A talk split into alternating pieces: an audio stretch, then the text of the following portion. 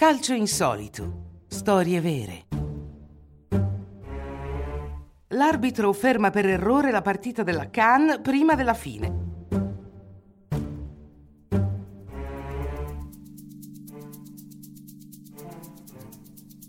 Purtroppo la Coppa d'Africa è soggetta a numerose controversie a ogni edizione che riflettono i problemi strutturali del calcio africano.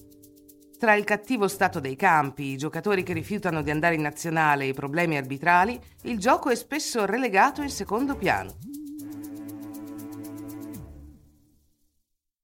Il 12 gennaio 2022 la partita Mali-Tunisia ha avuto un momento particolarmente insolito. L'arbitro dell'incontro, lo zambiano Jenny Sikazwe, ha fischiato la fine della partita all'85 minuto.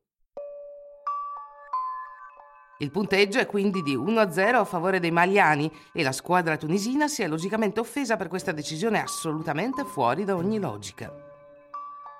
L'arbitro fa andare avanti il gioco dopo un attimo di esitazione, ma lo fischia di nuovo pochi minuti dopo, all'89 minuto, quando si prevedono i tempi supplementari. Il personale tunisino a quel punto è furioso e nessuno capisce davvero la natura di questa decisione. Dopo mezz'ora di discussione, l'arbitro accetta che la partita venga ripresa.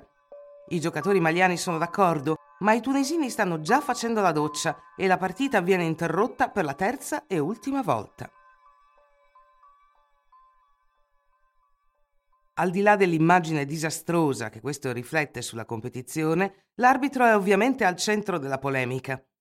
Nonostante il suo solido curriculum, questo esperto arbitro era stato accusato in passato di essere corrotto, ma per mancanza di prove la sua sospensione era stata rapidamente revocata.